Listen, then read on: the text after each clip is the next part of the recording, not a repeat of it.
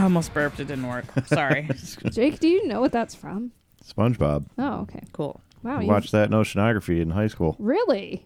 That sounds fun. Yeah. Uh, welcome to the show, everybody. I'm Jake. Uh, I'm here with Cassie and Alex, and this is the Death by Music podcast. And uh, welcome. Hope you enjoy. That was a very warm and welcoming Yes. introduction. Appreciate it. so today we well we're trying to go off of suggestions again because we've been coming up with our own shit to cover for these mini episodes for a while now, and it's getting tiring. So you guys sending us stuff is very helpful. Today we're going to cover something that my ma'am sent us, which she was featured on last week's mini episode while she was in town, music trivia, and she sent us the uh, behind the meaning of the song Black Betty by Ram Jam. Cassie, Ram lamb. that's it. Thanks for Ram-a-lam. listening. Goodbye. Rest in peace. it's actually something else, and I don't know what it is because we're gonna raw dog this article, or Jake is, Hmm. from what I understand. Oh, and it's by a guy named Jacob Uitti. Did you write this? Yeah, that's weird. Weedy. Uiti. Weety. Like the cereal? Weety. No, it's spelled U I T T I. Udi. So this is from AmericanSongwriter.com. And you guys all know the song, Black Betty, right? Ram lamb. Do you want me to play it? Oh, Close Black enough. Betty, bam, lam, boo. That's it. I Yeah. mean, it's I like it. I like the song. It's catchy. It's- it's- that one. It's got a lot of energy. Thank you. Same. I like that song. I know some people that don't like it because What? I I had it on my radio station. Do and their ears work? That's a good question, and I'm gonna Thank ask you. my boss that next time because he does not like Black Betty at all. I'm Does like, he "That's a- not weird. know what a hype song is? It's a good rock and roll record. The thing about songs, especially blues songs, is their origins can often have long roots. That is especially the case with the hit track Black Betty from the 1970s British American rock band Ram Jam. I didn't realize they were British. The song, which was made famous more recently in the 2001 film Blow, uh, 20 yeah, years that ago, That was very recent. is an all time rocker buoyed by the big guitar and a, and a big voice. But while it rose to fame again in the early 21st century, the song's beginnings started in the early 20th century. The original song, Black Betty, started as a work song sung predominant, predominantly by black people in the early 20th century, though its roots may have uh, may even extend beyond that into the 19th century. While it may seem obvious the song is about a woman named Betty, that meaning is likely not accurate, at least not entirely. Sounds like it could be a work song, like It would be interesting to hear a version of that, like like an actual like an original like an style, old school version. an original Yeah. style version of that. Yeah, Cassie's on it. Uh-huh. the song, like many early blues songs, has ties to the great songwriter and performer Lead Belly. Another famous tune attributed to him is "In the Pines," made especially famous famous by Nirvana in the band's MTV Unplugged performance, then called "My Girl." Some sources claim that Black Betty was written by Leadbelly, though others claim that he adapted it from earlier from even earlier versions. Because of its populist origins, the song has many recordings. More recently, Tom Jones took a stab at it. But the most famous in a modern day is Ram Jam's rock version, which is sung with slightly modified lyrics. While you may think Black Betty refers to a woman, others claim it's a nickname for any number of objects, including a bottle of whiskey, a whip, or even a penitentiary transfer wagon. Uh, in northern England and southern Scotland, wrote David Hackett Fischer, the term Black Betty was often used for a bottle of whiskey. That makes sense. The euphemism was later adapted to the country regions uh, of the eastern United States. Yes, Cassie. I have a um, an article here that says that Black Betty was a 1977, 1977 rock song used to rally fans at a University of New Hampshire ice hockey games for perhaps a decade, but it is no more. Oh, is that where it came from? Was the hockey games? No, no, no. But they don't use it anymore because it's considered theoretically racist. What? Um, the NAACP deemed the Ram Jam version of the old song offensive to black women th- over three decades ago, and the university had com- received complaints about it for years. Um, they the a student group studied diversity at the school and said the song should be banned, so they pushed What? to outlaw it. I would have never like thought that it was about specifically a black woman. Even when it was a work song, they weren't talking about a woman. That's seems like one of those things where being PC is like going a little bit too far because that's not even what they're talking about. But because you hear the word black in the lyrics, then you're like, whoa, whoa, racism, and it's like, what? So, anyways, back to this article from American Songwriter. In 1736, American founding father Benjamin Franklin published the Drinker's Dictionary and referenced the term writing, he, he's kissed Black Betty. Other older references include the U.S. wedding tradition in which two groomsmen are pitted against one another in a race. The prize, a bottle of whiskey known as Black Betty. Okay, According to Caldwell's Illustrated Combination Centennial Atlas of Washington County, Pennsylvania in 1876. well, there you go. I, I wonder what sort of research they did. Well, to use it for hype music. I don't know. I get. I mean, I guess how it may be inappropriate for like a sports game, Right. but I still don't feel like the song itself is racist. Maybe it's inappropriate for Inappropriate for sports. sports, but okay, strange. All right, continue. In 1934, in the 1934 book Well, here we go. This is Ballads exactly it. and Folk Songs, John A. and Alan Lomax write the write that Black Betty is the whip that was and is used in some southern prisons. Mm-hmm. There are several more references in early 20th century writings to the term referring to a whip. Still, others refer to it as a synonym for the Black Maria, uh, which was a term used for the automobile that transferred prisoners to their holding centers. In Life Flows On in Endless Song, Folk Songs, and American History, author Robert V. Wells writes As late as the 1960s, the vehicle that carried men to prison was known as Black Betty, though the same name uh, may have also been used for the whip that so often was laid on the prisoners' backs. Bam-ba-lam. In more modern references, a Black Betty may have been a fast car or motorcycle. According to reports, the song was first formally recorded in 1933 by U.S. musicologists uh, John and Alan Lomax. It was performed a cappella by convict James Ironhead Baker and a group of prisoners at Central State Farm in Sugar Land, Texas. At the time, Baker was 63 years old. That Lomax recording was supplied to the Library of Congress. The song also appears in altered field recordings taking, uh, taken in 1934, 1936, and 1939 by musicologists. Being a musicologist sounds pretty fucking cool. Mm, Yeah, it's interesting. So interesting. they're like going around at the dawn of recorded sound and taking Yeah. these things that they are they are deeming culturally important and making sure that there is a record. That's really fucking cool. yeah. Because when you think about it, back then, like any of those folk songs, those all would have been lost on today if somebody didn't stop and say, "This is important cultural material," and like we need to re- like get audio recordings of this shit because they're not in a big swing band or whatever, or the whatever kind of shit they were listening to back then. That was like had the money to go be recorded. They're like, "This is important, and we need to." Mm-hmm. We need to make a document of this. That's pretty fucking cool. Be interesting to hear those recordings. I know we heard Oh, yeah. some old ass recordings with Robert Johnson Yeah, Robert Johnson from and, around the uh, 19 is early 1900s Yeah. and it's super interesting to hear cuz he only had a handful.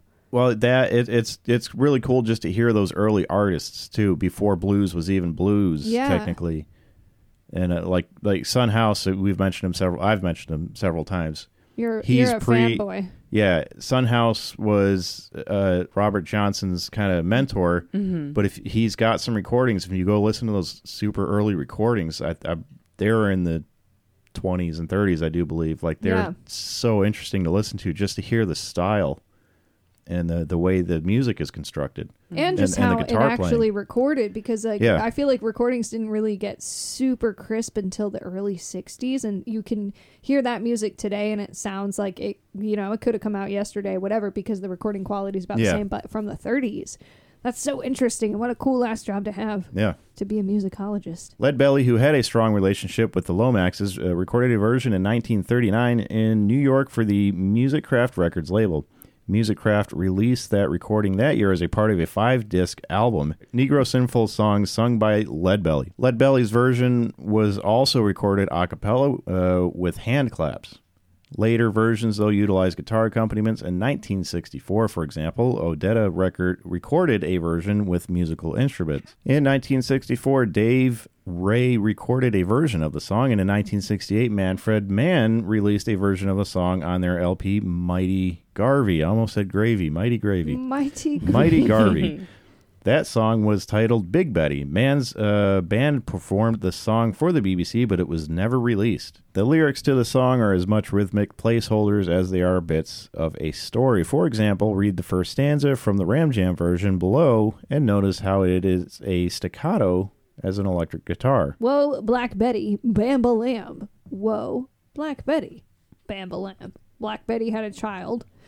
The damn thing gone wild. She said, I'm worrying out of my mind. The damn thing gone blind. Yeah, that is a problem. If you just have a child and they randomly go blind, that's a little bit alarming. I said, Oh, Black Betty. Whoa, Black Betty. Bamba Lamb. On the face of it, it would seem Black Betty is a person, but in the eyes and mind of an artist, many objects can be personified. And a song with many interpretations is the best kind. Perhaps as such, there is no real meaning, just many meanings that many people can grasp onto if they so choose. It continues. What? Oh, Oh, sorry. you gonna read the rest of the lyrics? Yeah, yeah, yeah. I'm on my way. Whoa, Black Betty. Bamba Lamb. Whoa, Black Betty. Bamba Lamb. Do you want to take over the Bamba Lamb parts? Sure. It's a little overwhelming for mm, me. Mm. She gets me really high. Bam lamp. you know that's no lie. Bam lamp. She's so rock steady.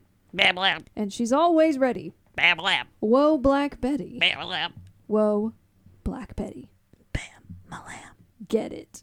I, I could see this being about alcohol. Yeah, I could too. I mean, you could definitely what it kind. You could apply kind of whatever you want into this song. Yeah, it's just songwriting. Yeah, and whatever the definition of Black Betty is, that's you know, I guess that depends on where you're from, Yeah. what your experiences are with that term. All right, so the Ram Jam version here. Frontman Bill Bartlett formed a band called Starstruck early in his career. While in that band, the musician took Lead Belly's 59 second version of Black Betty and released a uh, revised version on his band's Truck Star label. It became a regional hit. Later, producers Jerry Cassen. Kasenetz and Jeffrey Katz formed a new group around uh, Bartlett in 1977 in New York City, which they called Ram Jam. They released a version of Black Betty, uh, and it became a national hit. It reached number 18 on the single charts in the U.S., and it was a top 10 hit in the U.K. and Australia. Since then, the song has appeared in a number of pop culture arenas, including the 2005 film Dukes of Hazzard and in figure skater Javier Fernandez's performance at the World Championships in 2015. And in the pilot episode of Friday Night Lights, the show, not the movie. I feel Why like do that's a you know football that? thing. It is. Yep. It's a great show.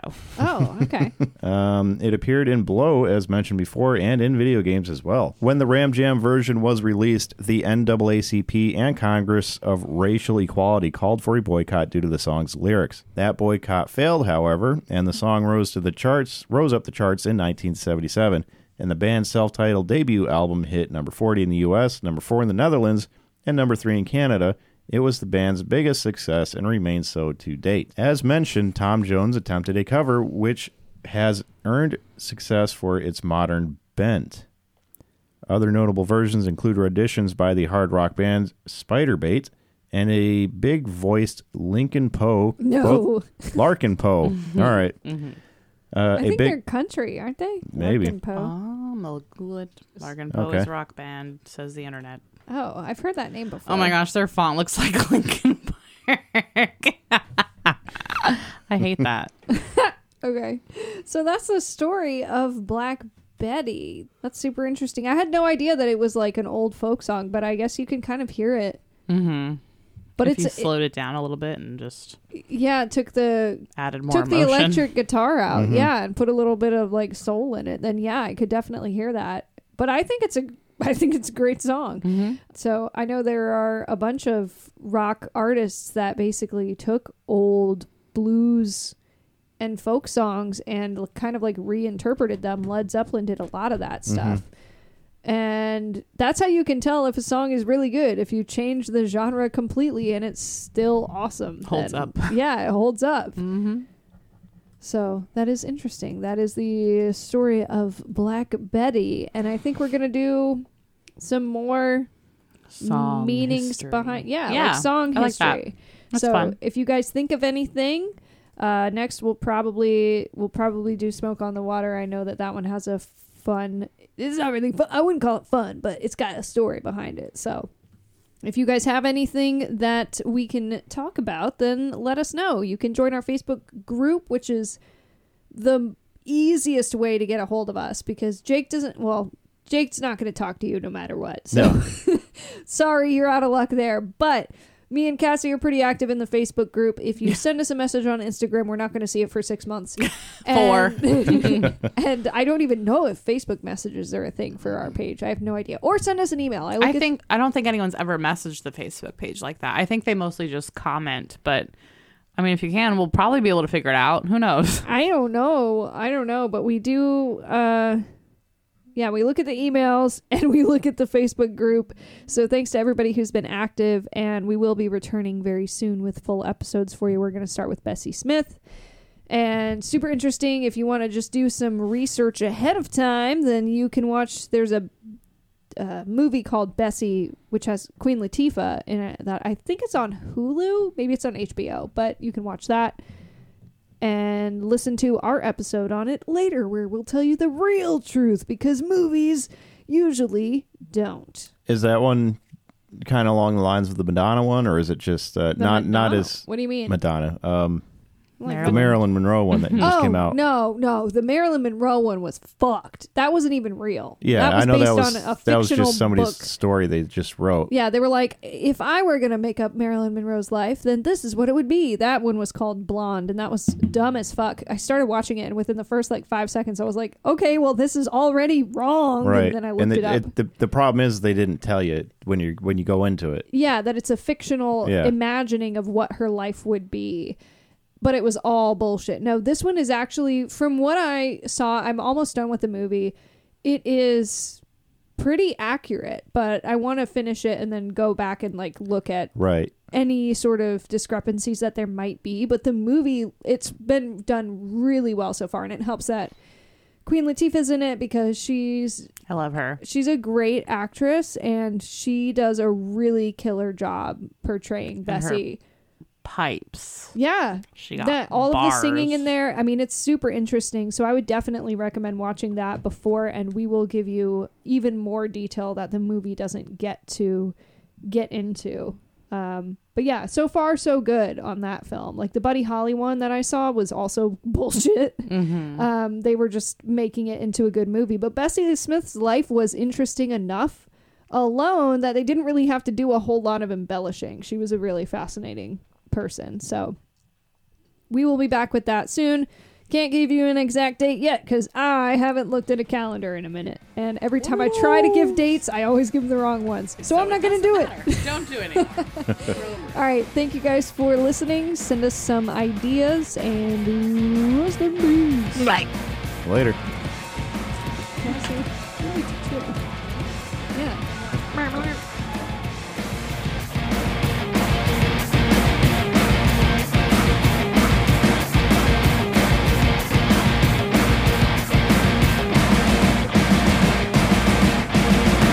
Death by Music podcast is written and produced by Victoria Motler, Alex Motler, Cassie Gardner, and Jake.